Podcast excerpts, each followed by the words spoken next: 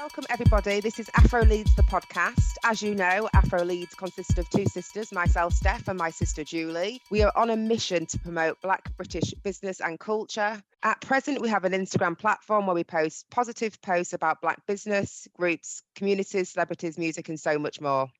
Today, we are joined by the lovely one and only Mr. Sanchez Payne, who was our Man Crush Monday. This king has been in the spotlight since the tender age of seven when he was interviewed for and featured in the groundbreaking 7 Up 2000 documentary. Since then, Sanchez has honed his skills on the football pitch and played for Leeds United and Hyde United. Cut to now, and Sanchez has enjoyed success in the music industry as a DJ with a residency in Ibiza, and is also a music event organizer with his brands DBA Events and Legacy UK. Sanchez is also a presenter on BBC Radio Leeds, where he currently broadcasts weekday evenings from 7 till 10 pm. Check him out online, DAB, or the BBC Sounds app for great guests, music, and conversation. So, welcome. Hello. Thank you so Welcome, much. Sanchez. Thank you so much for having me. I'm happy to be here. Oh, and We finally got you on with trapped you. No, it's not even that, man. It's just the ups and downs and everything. But we are finally here and it's going to be epic. It's well worth the wait. Yeah. Yay. I'm glad you said that. So, could you tell us a little bit about yourself and your like background, just for those who don't know about you? Well, as you said, I'm currently a radio presenter at BBC Radio Leeds, weekdays from 7 till 10, a job that I never actually saw myself ever doing. Initially, football was the was the career path that I kind of fell into. So I I played professional football for Leeds United. And then from Leeds United to kind of now, I've kind of just winged it really. I'm not going to lie. I've just kind of got, got in everything head first, said yes to everything, found out how to do things later and just live my life with uh, with the purpose of spreading positivity and energy in any place that I go. But I don't know. I feel like the sky's the limit. So my everything I've done up to now has been great experience, and I'm looking forward to really starting to hone in, as you said, with the branding, with the events, and with the DJing. So I feel like the the future is is very bright and exciting, actually. I totally, totally hear that. Are you Leeds born and bred? Yeah, man. Leeds, Chapel Town, born and bred. Always put Leeds on the map on my map and Chapel Town as well. Because I've been to some really, I've had the pleasure of being to some really cool places with my job and my role and stuff. And I always like to, to shout out Chapel Town and the community that raised me and made me. Uh, What's your heritage, Sanchez? Do you mind me asking? So really cool, actually. My four grandparents are Jamaica, Antigua, Aruba, and St. Kitts. So I've got Oh all God, four different mix. elements of, of the Caribbean mix, the island mix wine. But you know what's so cool though? It's so it's mad how life happens. Like my four grandparents all came to England at different times to meet each other, then have kids, and then had me. So I think that's mad. But it's mad that you actually asked that question because I've been wanting to dive deeper. So obviously I know that I'm Caribbean, but of course we're all from Africa, and I don't have my connection to Mhm. that. I don't know if I'm Kenya. I don't know if I'm Ivory. I don't know if I'm. Do you know what I mean? I don't know where I am. So I, even though I know the Caribbean side very well, I'm. I, I would love to see what my real heritage is at some point. So I'm gonna go through that process in the future. Oh, brilliant. That would be such a cool documentary. You've got to do it on camera. That would be amazing That's watching a that. great idea. That's a very good idea. so lovely to see that journey. a- like a Reggie Yates kind of thing. yeah. Absolutely. I'm down for that, hundred percent. So, have you been to any of the islands that your grandparents have? Uh. Yeah, so I have, let me think. So St. Kitts, yes, many times when I was younger. Aruba, I'm not sure if I've been, I feel like I've stopped off in Aruba very briefly. Antigua, I've been a few times, and Jamaica, the most prominent, especially recently because my granddad and his brother recently built a house over there. It's like the dream of, you know, people from the black culture to kind of come to the UK or wherever to find work and, and support their family and make an income and then go back home, be it Africa, the Caribbean, wherever it is, and build. So my granddad actually lives the winter, he's over there in Jamaica. So he's over there now. And then when it's summer, when it's oh, a bit Oh, hot over, he comes back. So yeah, he's living the dream. So Jamaica's the place that I, I go most. Right. Oh, lovely. He's smashing it. He's made it, I know. That's the dream. He's living it. He's living it. Sending pictures and video chat. I don't want to see you in the sunshine eating your avocado that you've that you that you've pulled from the plants in the garden. Do you know what I mean? Yeah. yeah. Different. when it's when it's carnival, what flags do you have? A, a- like a plethora of flags, or do you represent one one part of your culture, or are you just representing all of them? Do you know what it is? It's about it's about all of them, even cultures Yeah. that are not mine. I'm repping every single. Obviously, I, I rep hardest is Jamaica that I'm closest to, but you know, all of them, Saint Kitts, Aruba, and Antigua need to get need to get flagged up. And you know that you just maybe think of an idea. I need to get some form of pajamas or some bodywear where it's just like Uh, like boxers, but like with all the flags stitched together. And that, that'll be me. Some body paint and boxers. That's me for next year. Oh God. How did, how did you cope with it not being on this year? Because I, um, I mean, my sister and I were not from Leeds, but we're big carnival fans, obviously. Mm-hmm. But when speaking to our friends that have grown up with carnival, I assume obviously being Leeds born and bred, Chapel Towns, it's, it's, it's just it's in the veins and the DNA of you guys. So how did you cope this year with it not being on? Steph, if you was to cut my wrist right now, Carnival would pour out of it. That's how deep it goes. like, do you know the funny thing is, yeah? Obviously, everyone knows Carnival for the dancing, the music, the culture, the vibe, and everyone kind of, it's like, yeah, it's the thing that you do. You love it, don't get me wrong, but it's the thing that you do. This year made me realize that it's way more than that. I knew it. I kind of Yeah. knew it, yeah? But to experience the lack of it, it took something out of my soul. And I- that's not an Mm. exaggeration. I remember wandering the streets like, just, I'm just lost that it's not only the Mm. culture, it's the real, the essence of the food, the smells, the different music. One minute you got the soca there, then you got the bashment, then you got the dancehall, then you got the old school reggae, and then you've got the the people that you don't see throughout the whole course of the year because we're all living our lives.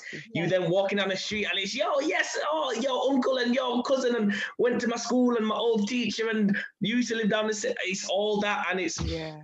and everyone's on the same vibe. You know, it's not like it's not like Mm. any other festival because everyone's just on a goodness, drink in hand, food in hand, Mm. and the energy is just unbelievable. So this year, I really struggled. But all it's done is made me realize how Yeah, much culture means to me. So that's why that's what sparked me wanting to find my actual African heritage and stuff. And I want it to be real cultural throughout the whole year yeah. because I realized how much Yeah. I missed it when I didn't have that. Because it's like an intense crash course in getting all the love and culture you need. So without it, I was like, oh, what's going on? But yeah, 2021, man, I'm I'm praying. It's going to be big, in it? It's going to be big. I'm worried for. Leeds. The city of the city of Leeds is going to struggle. I think if we don't have it. oh, with me, because I'll be twerking and walking up on the town hall. Something's happening. Something is happening. I don't care whether it's legal. You might hear Sanchez got locked up. No, what happened? Oh, apparently he hired the biggest batty gal that he could find, and he just was holding wines up and down Brickett or Chapeltown Road. I promise you, man. There's gonna be there's gonna there's something's happening.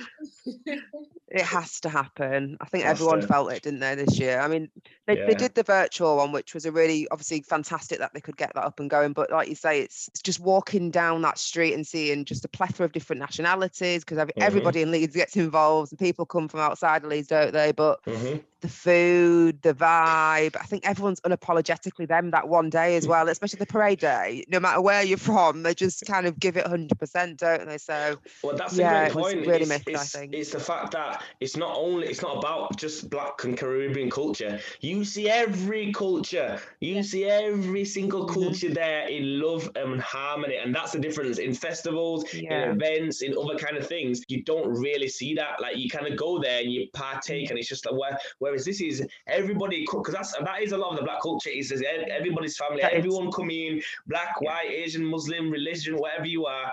And I feel like especially yeah, with the way the year was going, that was needed. I thought that was going to be yeah, something to be like, you know, bring a bit of unity. So when that didn't happen, not only did we miss it, I think we missed. It was a big opportunity to bring some socializing that was well missed and still missed to this day, unfortunately. Yeah, 100%. Well, hopefully next year we'll be able to go ahead, and I think there's a lot of things next year that we'll we'll appreciate more because we've we've kind of missed out. You know, sometimes you take things for granted because it just happens, but because of the breaks that have been put on this year, yeah, we've got a new appreciation. I think that's going to apply to every little thing. Think about when we next get into a nightclub to shake a leg. Lord Oh, have mercy. Think of next time we can actually go to, you know, something without a mask or hugs. Yeah. Hugs. Think about next time we Yeah, can see someone and and, and hug. hug and squeeze. Oh my days! The first person that gets my hug better not have any plans for the rest of the day. Uh, it's, gonna, it's gonna be it's gonna be a long one. I need to pick it wisely. But now you're completely right, man. We're gonna we're gonna make sure that we don't take any any second Yeah. any any time with friends and family because a lot of people have lost friends and family. People's jobs. Mm. People are not going to take that for granted. People are going to reevaluate their future and see if they're wasting any time at their current jobs and want to pursue a passion. Honestly, I feel like there's lots of ups and downs, but there's there's a lot of positives in that sense. Exactly like you said, Julie, about people not taking any second for granted again. I'm actually really fascinated about your involvement in the Seven Up 2000 documentary, and I just Yes. how did because I remember watching once before your kind of cohort, but just thinking and yours, but just thinking like, how did it come about, and did you enjoy it, and how do you think it's impacted you? Do you know what it is? It's weirdly been one of the probably the biggest things I've ever been a part of. But because it's seven years apart, you don't realize until it gets a bit closer, until it gets brought up. So from the very beginning, the aim of the project is Seven Up 2000. Is it was targeting seven-year-olds who, who were seven in the year 2000 in that millennium, and the thought process behind it was to get many different demographics from all over the UK: rich, poor, middle class. Black, white, Asian, single family homes, double parent homes, siblings, you know, all these different things that make up the UK. Seven years. It's so funny. I was talking about that today uh, on on on Steph's show that was on. It was, it's got a religious, it's got um, s- uh, superstition that kind of thing, but also apparently scientific. Every seven years is a time where you, new friends, new family. There's a very powerful thing about that period of time. So what they do is they judge from from seven years old. They'll ask you some topical questions, some questions on relevant times, and then they revisit every seven years up until 63 is the aim of it. So at seven, they they came around my school, and it was me and my sister that showed them around, and obviously me and my loud mouth from way back obviously made an impression. Um, but I actually thought it was quite a quick thing, but it was out of thousands and thousands of kids that they had to then whittle down, down, down, down, down, down. So for whatever reason I was on it, I'm grateful. Grateful to my parents for allowing me to do it because I was six at the time, so I had no say in it. Yeah, so from 7, 14, 21, it was similar questions on the the environment at the time, you know, things that are happening. They repeated some questions so you can see how your mindset has changed through the years, which is really cool. And then we've just filmed 28. So the impact that it's had is it's allowed me to see myself. I'm literally being documented over time. Like I don't have to tell my kids that I was cool. I can show them. I can be like, look, me at 14, bad man. Yeah, yeah, that's your dad. you know what I mean? Like, no, or just, but even for me, like when when I look at me when I'm seven, I'm like, I can't believe that came out of these lips. And you know, Yeah. I, I don't know if you've seen it on my Insta. I have to send you after. I I wrote a thing. I kind of got like a poetic music kind of vibe to it. It was a letter to my younger self. So there was a clip of me at seven, and there was like, "Where do you want to be when you grow up?" And I said, "London or Hollywood." It was like, "Why?" And I was like, "No." They said, "What do you want to? Why would you move there?" And I said, "Oh, to be a star." And I was like, "This little seven-year-old with so much ambition and think." So I wrote like a letter saying, "I hope you're proud of the 28-year-old. I hope you're proud of what you come. I hope you see this person and you're happy." And it's literally that deep because That's gorgeous. I love that. Yeah, it's, it's it's just my whole life is being documented, the ups and the downs, and yeah, I'm I'm just happy to be a part of it. It really is a blessing. Do you get to meet the other people? Like, do they have like a wrap party? Well, obviously not this year, but in other years where you'd get to kind of mingle with the other young people featured in the show. Yeah, so in Seven Up, especially, they did part of the documentary was that wrap party where they got all what. 20 odd kids, and we just had a big party. We were dancing. I'm just getting flashbacks like I was there. I remember the ball pit. I remember dancing, and I remember doing a Michael Jackson kick. Like, yeah, I remember thinking, I'm gonna pull this out the bag now. These lot got these lot got moves. Watch this. Boom, hit him with a Michael Jackson kick. And I think it's on it's on camera. I'm gonna have to try to find the clip. But yeah, so we did that seven uh, at seven fourteen. I remember that as well. It was at a hotel. I was all kind of there, and was with parents, of course. Twenty one, we're adults now, so it's it's more conversational. It's different. We didn't do a proper proper meetup at twenty one. I can't remember why, but we had to do more promo. So I was on TV and news and stuff with different members of the cast. It's not even a cast; it's, it's a documentary, and it's members of the people on it. And this one, we really wanted to do it, but obviously with COVID, we don't think it's going to happen anytime soon. But everyone has actually stressed that they would love to see each other and Oh, that's proper. so nice. Because think about it, no one else is, can relate. Like even though these people might be miles away, we are twenty people out of the millions that can understand what we're going through.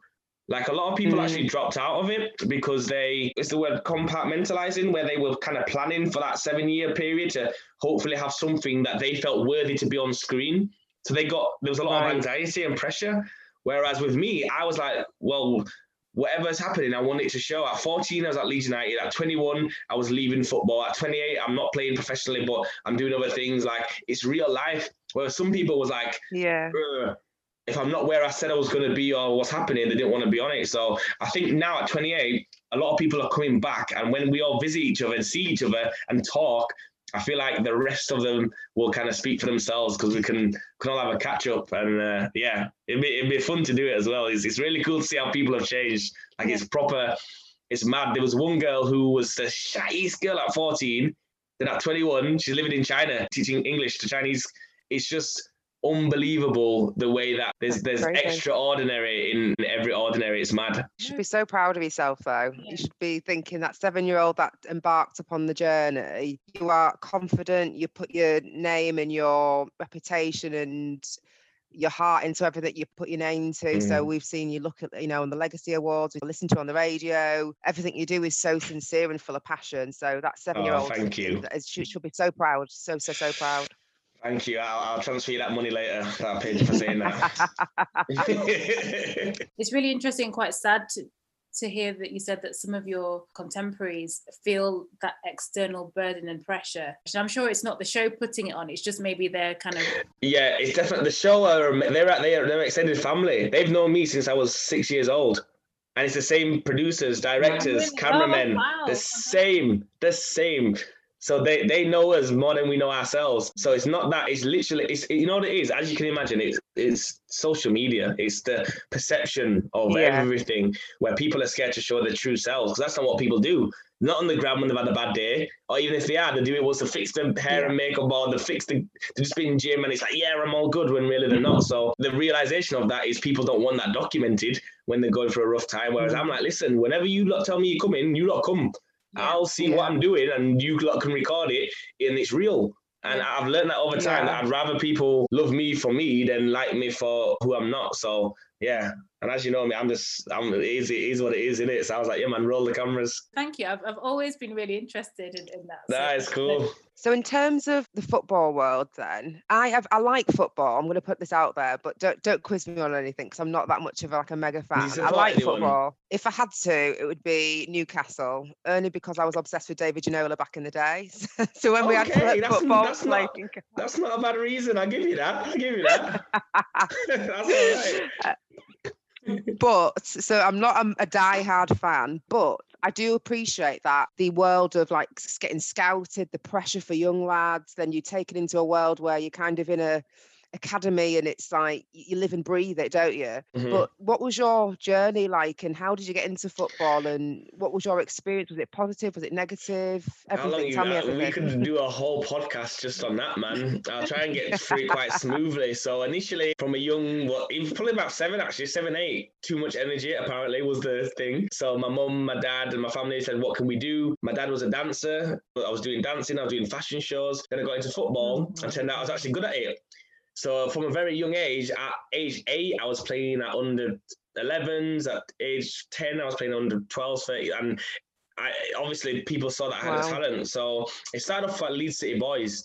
So Leeds City Boys is your county team. So it's your it's it's not your academy, but it's some of the best players from the area. And we won everything. We won like three leagues, two cups. It was yeah, like we just we just took over. So that year, loads of people got scouted. I'm talking Manu, Huddersfield, Sheffield United, Sheff Wednesday, Leeds United, like everywhere. Like that that was like a I don't know what you, what you call it. Like just that was just a class of talent that year. And I got scouted to lead Shadow Squad, which was basically like a preparation group. Like they think you you're good, but you're not quite there yet. Let's do some training sessions, see how you do. It was me and my cousin actually, Andre Wisdom, who's currently playing professional now. He plays for Liverpool and Derby. We was in it together. Oh, but for us, we was just calling it Friday football. We're from we're, we're from the end, you know what I mean? We're like, oh, we're just gonna go to Friday football. For not really clocking now, it's silly because we drove into Leeds United grounds, but we was never on like the actual academy pitches. We was on like a AstroTurf, right. so we was like Friday football. We used to go there, and me and him used to rip it up. It was just fun. And then obviously that probably made it easier to kind of fathom because we're playing and there's other players whose dads and stuff are like, they want their son to be the next best thing. So there's a lot of pressure. Right. Whereas me and my cousin, we were just playing. Like my dad was there, don't get me wrong, but it was just we was just doing our thing. Then I got called up to train with the academy, and that was just nuts. So that went from kind of fun to like, whoa. Like these lot were like little robots, and these lot were players that was. So I went in at 11, 12. They've been playing there since it was seven in the academy. Wow. Like trained Okay. and maneuvered to play football. So that was a nuts experience. Six weeks trial. Then after two weeks, I was signed. And from 12 years old, I just went through the ranks, man. I, I just progressed. Uh, I got my scholarship at 16. Um, from 16 to 18, but I got that when I was 13. I think they gave me my scholarship. That didn't kick it, so I got that way early. I got my professional contract when I was 15, but that doesn't start until the 18. So they obviously I saw a bright future for me, and then progressed all the way through the ranks. And then as I was getting towards the first team, that's where we had a big management change, and that's where my opportunities just just went. I just whether it was face didn't fit, whether they just didn't see the potential or whatever it was. It was actually imagine I came back from a tournament where won player the tournament out of a thousand players. Then I went from that tournament, went home, got changed, and I had to go got picked up in a car to go to England trials. So I was at England trials, then came back. And then not long after that, I had talks to say that oh, we don't think you you you you'll be playing for Leeds, and we were like, That's mad. It doesn't Like, make I'm- sense. There's no logic. yeah, no, a lot of it isn't. when people say politics. This is what a lot of it's opinions.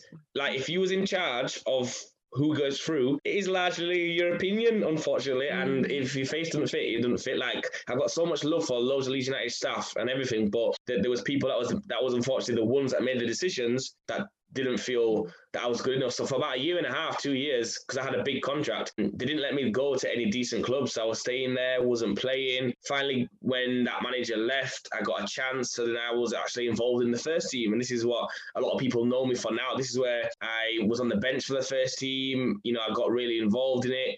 And then when my contract ran out, because that was towards the end, another manager took over.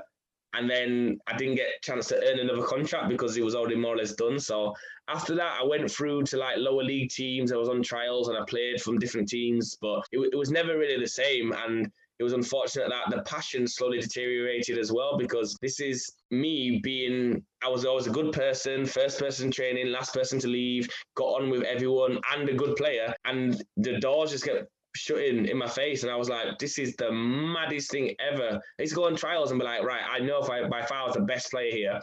And then there'd be excuses like, oh, you know, we haven't got the funding or we haven't got this and that. And it was everyone like was like a blow to the chest. So it still took me a long time to realize it that football might not be what I'm gonna do, but it was it, when that finally hit, that was tough, man. And that was only quite a few years ago when I realized that right, this might not be it. So let me venture into other stuff. But I can never take away the opportunities that football gave me, the memories that I've had. But in an alternate universe where one that was a bit more fair, I would have still been playing professional football now. I'm heartbroken hearing that. Yeah, it's tough, man. It's tough. It's tough. But this is like you've got like people see like the cheeky chappy side of you, and you and you're like a mat- like you mature with it. But I suppose that growing up in that environment, that's like kind of shaped your resilience and this this element of you as well. You know, that's Well, that's it- really it's- tough to go through. I think. it's that and and the support network from my mum, dad, and family because many boys that didn't have that gone I've gone gone crazy. Like many people have. I mean, unfortunately, there was a young boy who's 17 who just got dropped from Man City who committed suicide.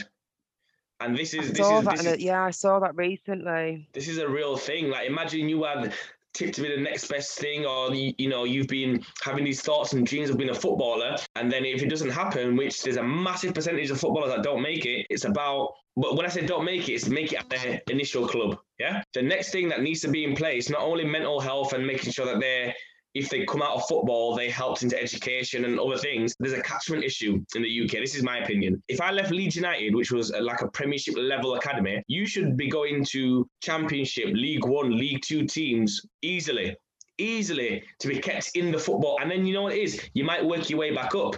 But from from my when I was at Leeds, it was first team reserves and 18s, and that's it. And if you're not in any of them, there's nowhere to be seen. Now it's a bit better because you've got 18s, under 21s, under 23s, reserves, so you've got a more chance of development. But when I was coming through, I was actually the transition era. When I was going through, it was when they was bringing these other things in. So I just missed out. So I mm. left Leeds at 20, but then they just started the 21s and they just started the 23s as I left. So if I was well, maybe a year, two years younger, it may have been a total different story. So it's better now, but just like the example of that poor young boy that took his life, it's not where it needs to be because yeah. it's a it's a t- it's a tough road to know that your dreams uh, have been shattered, and if you don't have the support, then it's hard to recover from. It says a lot about your so sad though as well. Like um, not to detract from anybody else, but in you know, for anybody, I think you've got to know who you are independent of what you do. What you do doesn't define you. But if mm-hmm. people um, don't realize that or it's not being forced, you're more likely to spiral and and things. But it's very difficult to deal with that at such a young age, as you say. If, if everything has been geared towards that, and also if it's not that your career was ended with injury or anything like that. It's the kind of maybe not yeah. in favor of those who can find that. But thank you for sharing that. It's really I'm sure you help a lot of people and yeah, to just be so honest about it. But yeah, thank you. No problem.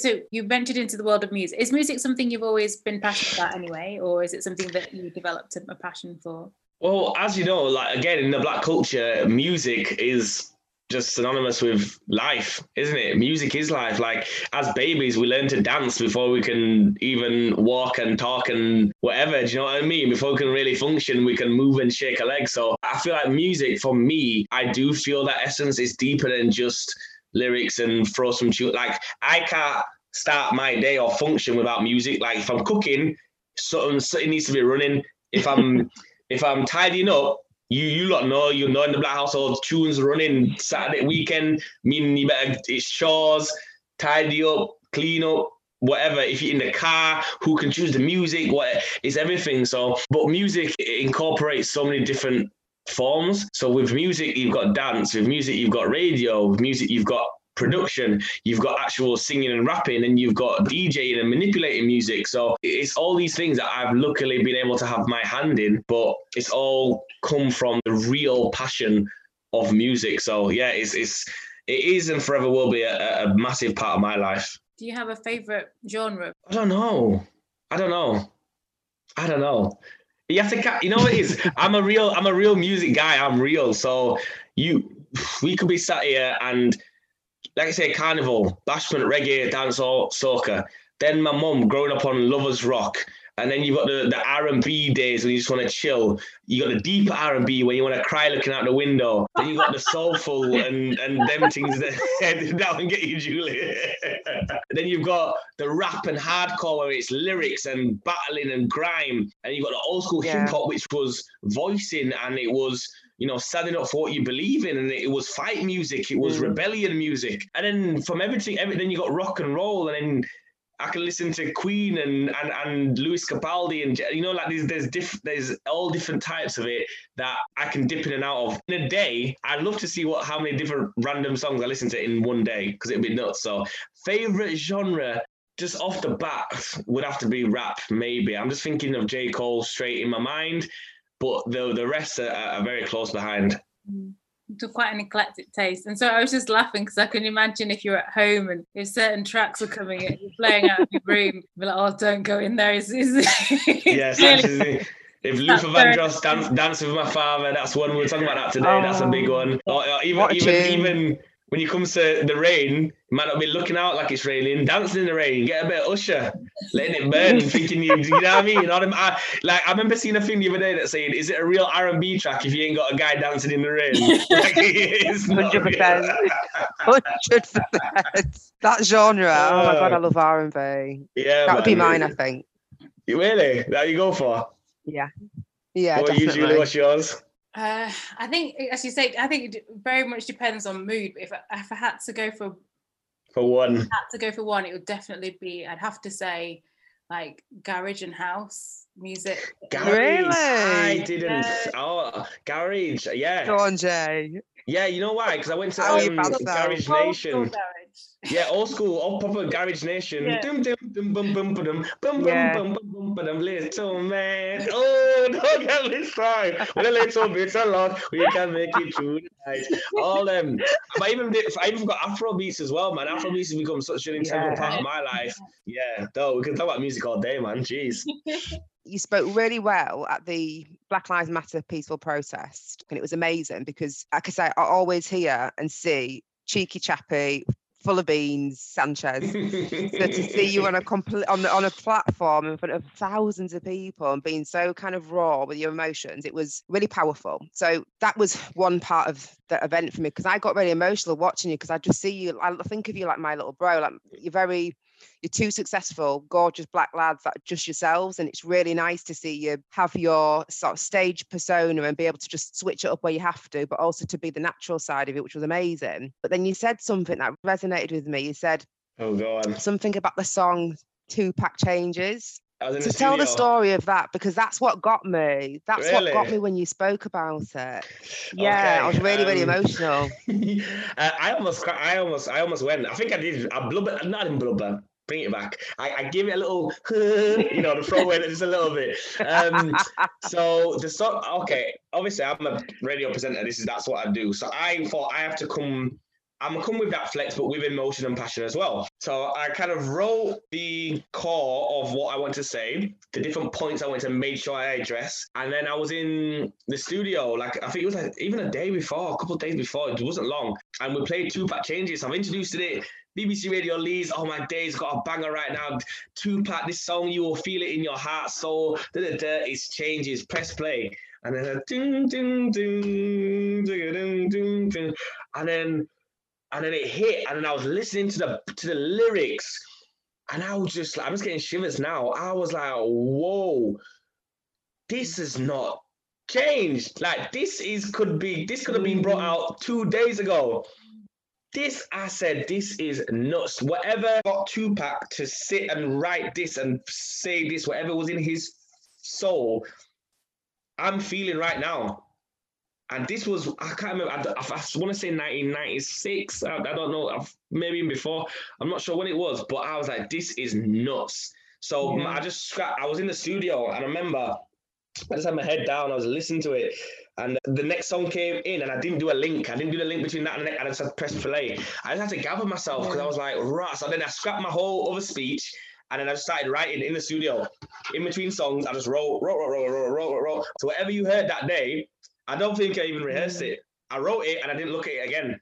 Because I said, when I read it, I want it just to be authentic. But the song, and I was just listening to it, I was like, you know, I am connecting with this song as if I was there, as if he was here. And Mm. that to me Mhm. is the perfect example of the the lack of change. I see no changes. All I see is racist faces, and it, it just it just Yeah. yeah it yeah it hit me man to, to to think that he was speaking on a subject and we're meant to have so much progress and everyone there you, you know he even talks about we'd love to see a black president. We've had a black president, and has that made changes? You know, we, we've talked about there's war in the streets and there's war in the Middle East. There's been wars everywhere, but yeah, there's wars right home, right here, and, and Mm. the fact that there has there been progression that was me like all right all the hard work I'm, i've done all the positivity that like that side of me like you say that everyone knows it made me stop and go but what's it done? What's what have the marches done? What have the talks done? If i can relate to that song so much. So yeah it hit me deep man and that inspired the whole real speech that i gave that day You smashed the speech. We, I, I remember thinking, like, like sober up, like stop crying. Number one, and thinking, God, we have to follow. We have to follow that. Bloody hell, we have to follow him. This Not is going to be That was a little, that was a little intro. You lot, the stars of the show, man. I did a little intro for you lot, man.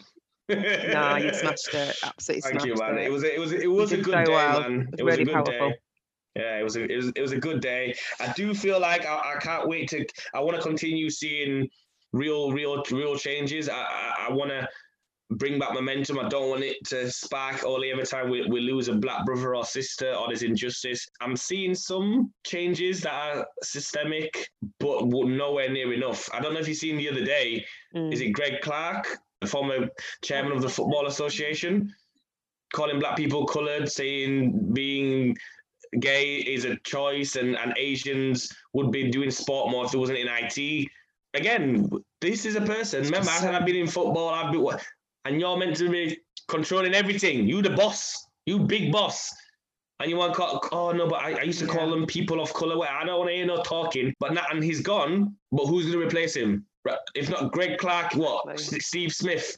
Like that's what I say to people, and like this, this is why I like my approach is always nice and happy. But when I get real with them, it's like, oh, he's got a bit of something. Because I said to you, I said to people, yeah. how are you talking about diversity in a boardroom full of white men, all white men? Yeah. That's just irony at its finest. And then I tell people straight, I yeah. want to be seeing black people in higher places, Asian people in higher places, ethnic minorities, different sexual, you know, religions, everything in these places. Otherwise, we're not seeing change. Because what you're gonna replace the same guy with his twin, someone that does has the same mindset and doesn't know about the times, doesn't know about change. So um, yeah, I, am still not necessarily happy where with where we, we, I'm happy with that period of time, but I'm I'm ready to see more, man. I'm ready to see more. Yeah. No, you're right. Yeah. But in, in some way, small way, I think there are small changes. I think time will tell whether they're kind of legitimate or performative.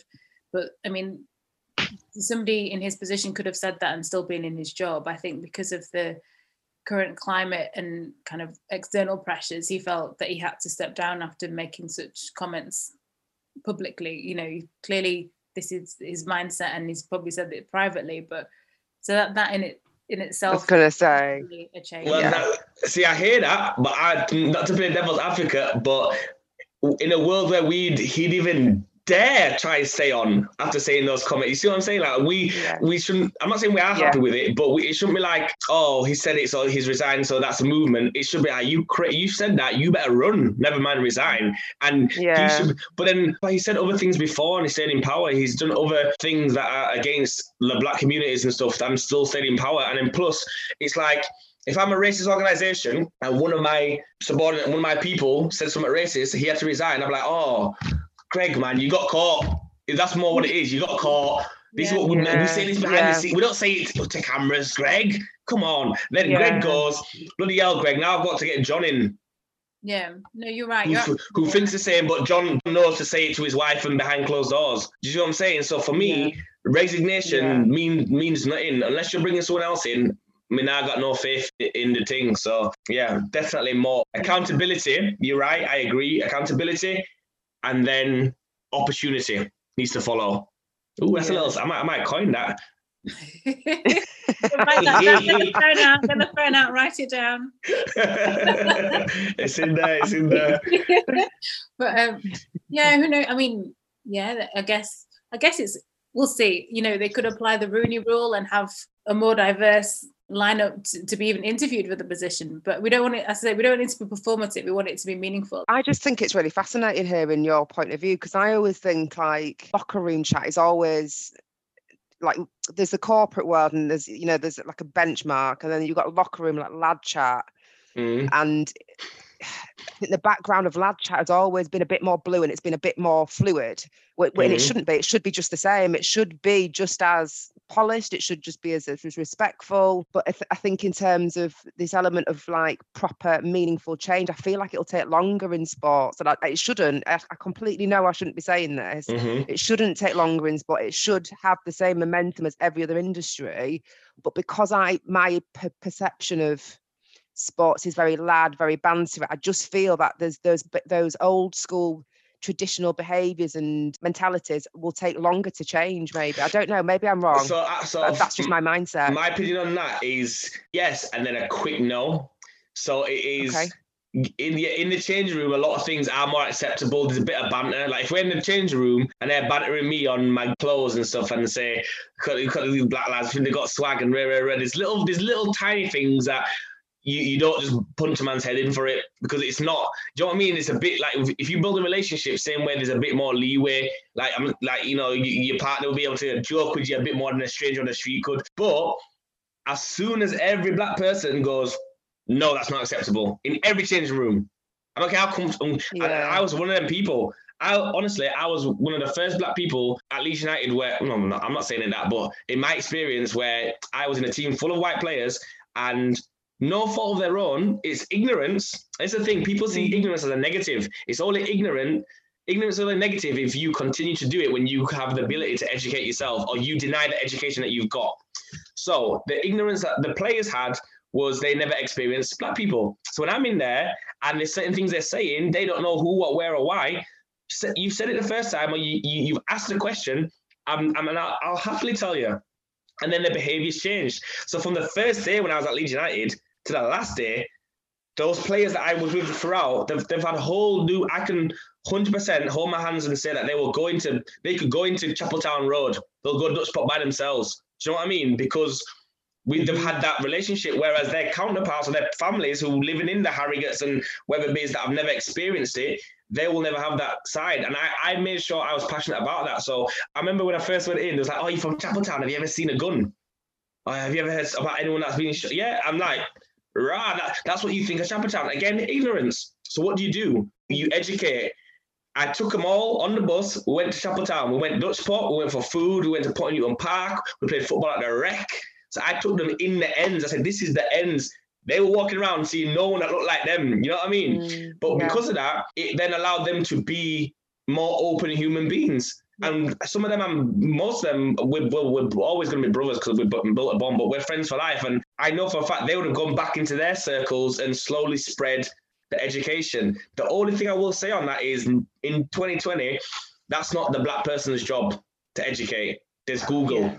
Yeah, there's Google. Go find out if you and if again, just you if you think it's offensive, it probably is.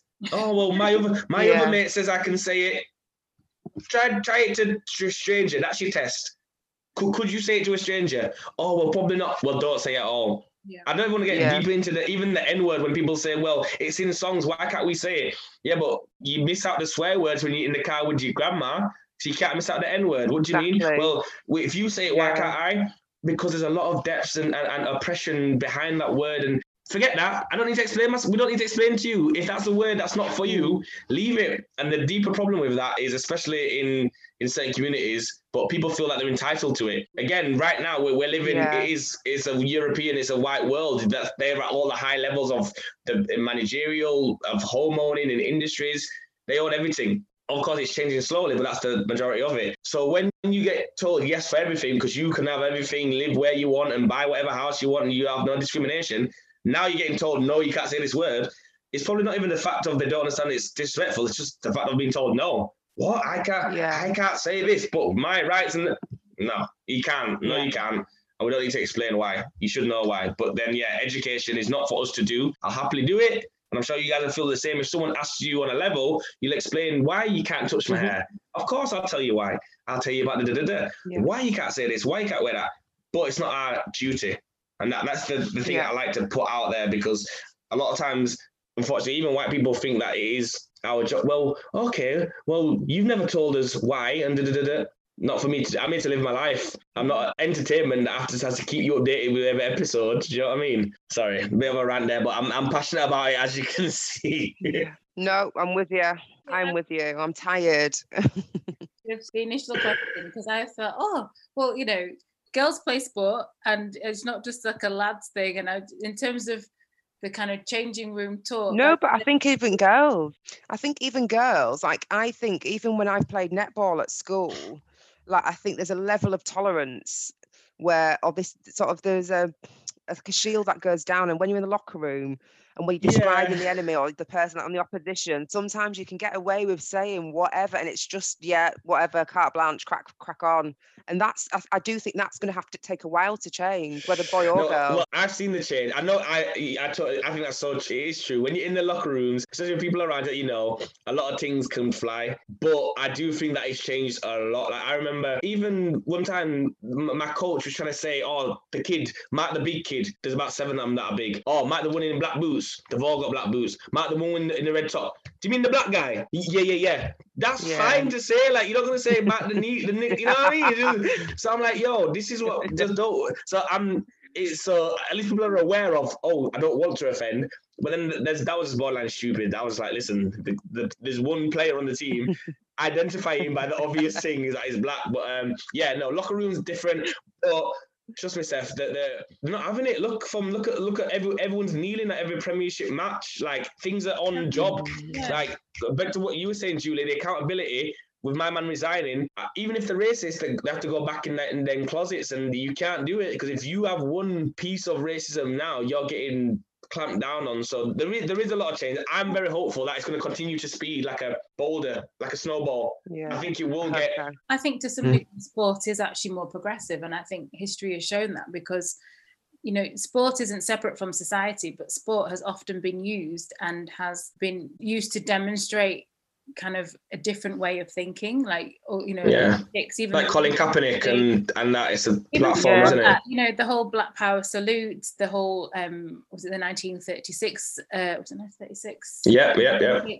With Jesse Owens. It's just so many things Jesse, that yeah. sport can actually bring to the fore that is kind of countering and challenging the status quo in like Western Mm. society. So uh, that, that's why I personally think sometimes I don't think sport necessarily is behind. Sport is still a part of society. So you still because racism is in society, it's going to be within that. It's not a separate entity. But Yeah. I actually think in a lot of ways it is more progressive, or it can seem more progressive, or it can Has the potential to be. Yeah, yeah, yeah. platform. And so it, yes, that that just Yeah, yeah, yeah. But anyway. She always has to get the last word, Sanchez. Bloody hell. I like it. I like it. It's good. It's good. It's good to have, have slightly different opinions.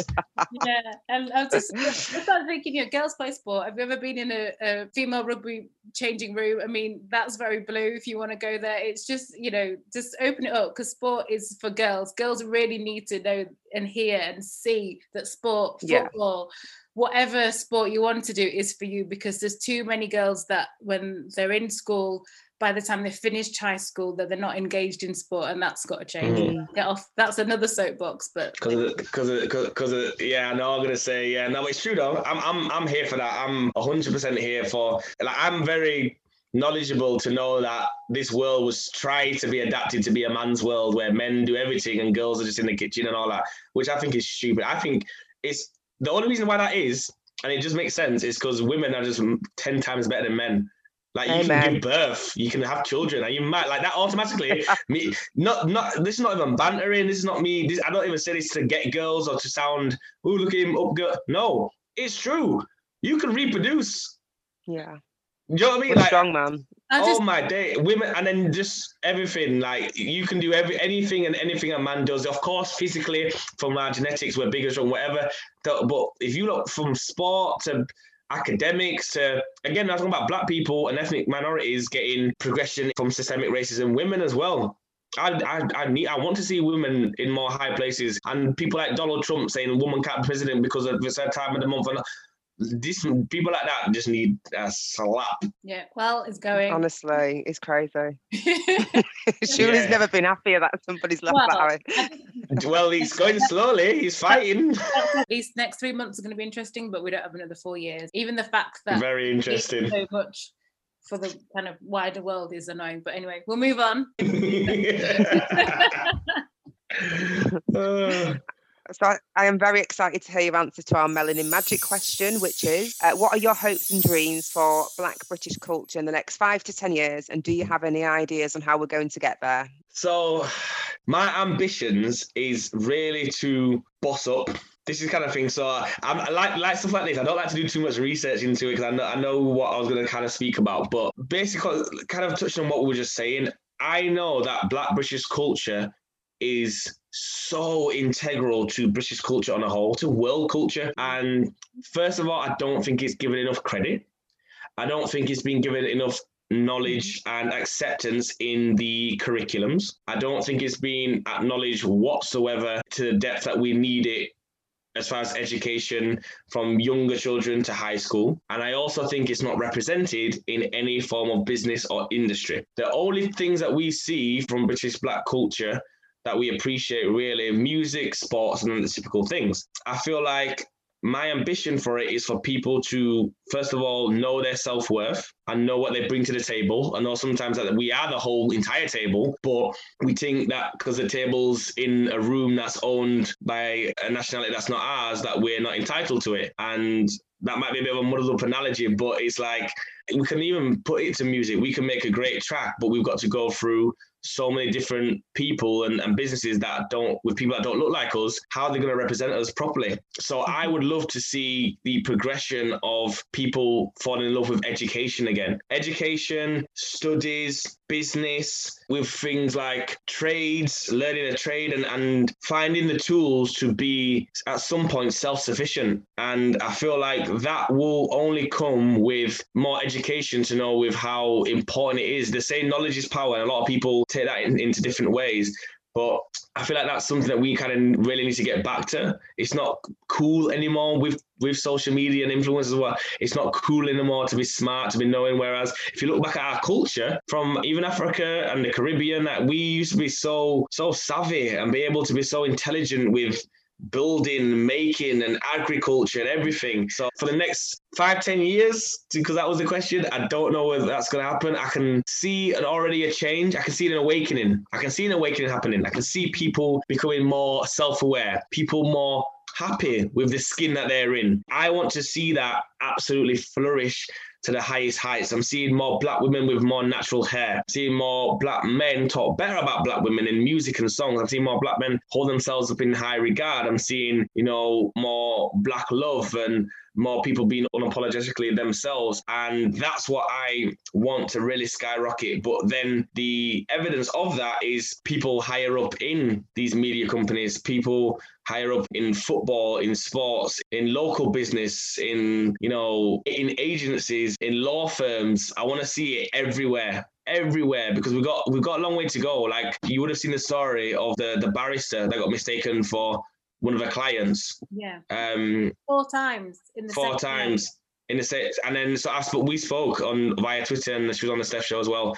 So even in that industry, there's people making waves, but obviously not enough. And that's literally because yeah. it's so uncommon to see a young black woman in that facility.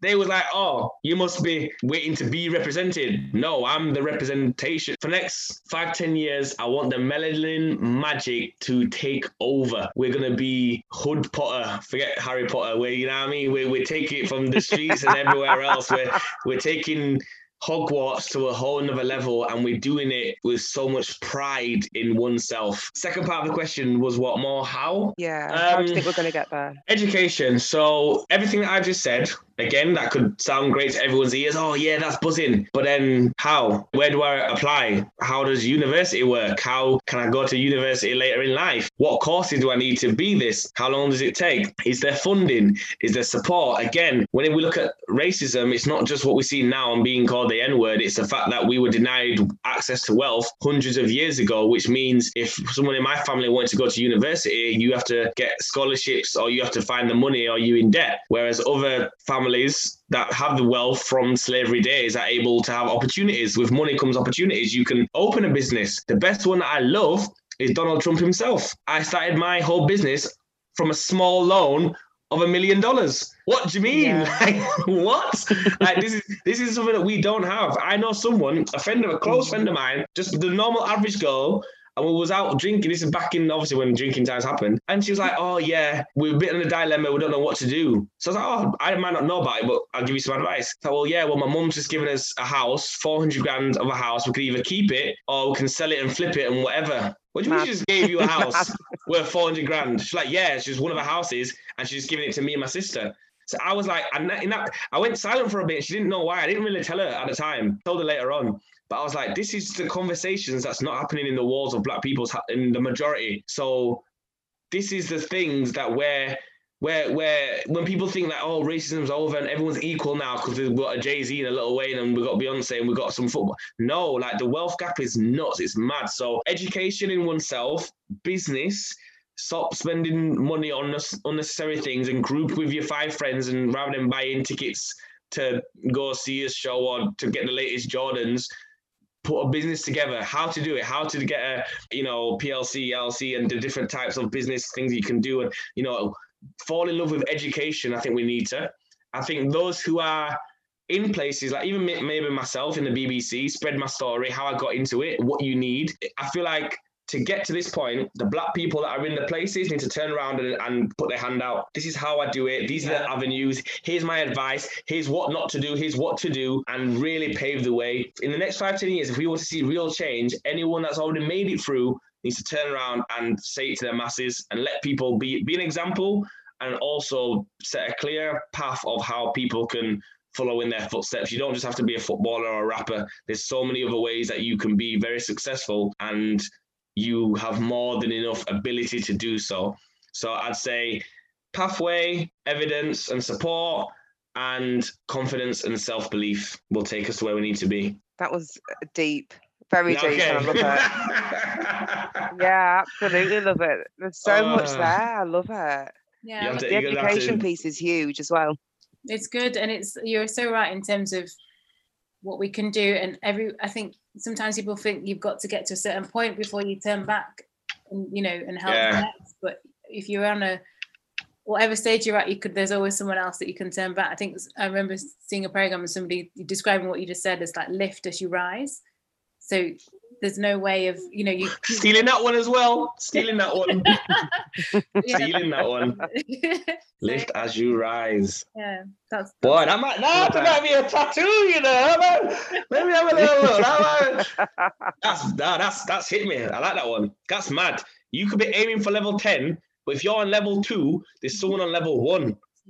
Yeah. Yeah so you're in for level 10. I see it, but and some I get it. It's because it's so tough. You might want to be so focused on level 10. Once I get to level 10, then I'll help my people out. Nah, brother. Just yo, listen, boy. There's a little shortcut to level two, you know. If you go around the corner, up them steps, you know what I mean? Like it's it's that level yeah. of support. Hey man, lift as we rise. Don't do. be surprised if you see me that tattooed on my forehead.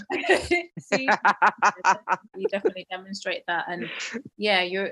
It's really, yeah. really touched and honored that you even consider coming on our little podcast and you really like light it up. It's so great to have you on and like, you know, seeing you in, in all your different kind of you're a very busy man and different things you're doing, but yeah, you just you do exemplify that. So you're already doing it, so keep doing it. And for our listeners who don't already know you but have been inspired and want to know more, how can they get in touch with you? So my name is Sanchez Payne. My socials, Instagram, Sanchez Payne, Twitter, Sanchez Payne, Facebook, Sanchez Mr. Leeds Payne. As I said, I'm always repping my city. So when anyone used to type in now, because that was before when that was the biggest one. Where's Mr. Mr. Leeds? You know, I think that's my Twitter as well. To be fair, it is link. Leeds. Is it? Is it? There you go. See. Uh, LinkedIn, Sanchez Payne, and yeah, man, get in touch. I'm all about this positivity. We're currently filming this throughout a, a really tough time, so you know, love needs to be spread now more than ever. And then once we are back to whatever normality is, it needs to continue because tough times no doubt will, will come again but tough times don't last. Tough people do. So let, let's be in it together spread love and positivity and i'm always here to to respond and, and spread love. I'm always very approachable as anyone will know. And come chat to me like you're my best mate we'll be there for time. So good vibes good energy always. No, thank you so much I just love Sanchez. Yeah. No, no wonder you're our man, man crush Monday. You are just lovely. You're such a nice guy. As I call man crush thing, was the beard and that, yeah. so oh, sorry about me. Please follow Sanchez. He's amazing. He's really active on his social media. And I often just sometimes just, especially on your Twitter, you're quite active on your Twitter as well. So sometimes when I'm having a bit of a break and just uh, through all your little quotes, and I know you follow The Secret as well, so you're mindfulness and things like that. So I know you of share course. loads. So do follow. Yeah. You're amazing. Yeah. But that is it from us today. So thank you so much to the one and only Mr. Leeds, Sanchez Payne. Thank you so much for joining us. It's been an absolute honour. Thank excited. you so much. No, thank you. Seriously, thank you both for being here, man. You know that me, me love you like cook food on, on, on a Sunday dinner, man. So thank you so much for having me love this, love everything that you guys do and that you stand for. And this is something that, that's not going to stop because it's, it's needed. Every time I, I, see a post, every time I see, you know, anything put out there, I just think, yeah, man, just, just keep it going because something like that is needed now more than ever. And it, it should never stop. We should always be proud of where we're from, you know, and it, because it helps us go know where we're going. So keep up all the good work and thank you so much for having me on, man. Oh, thank you. Oh, thank you. And to everyone listening, join us again next time.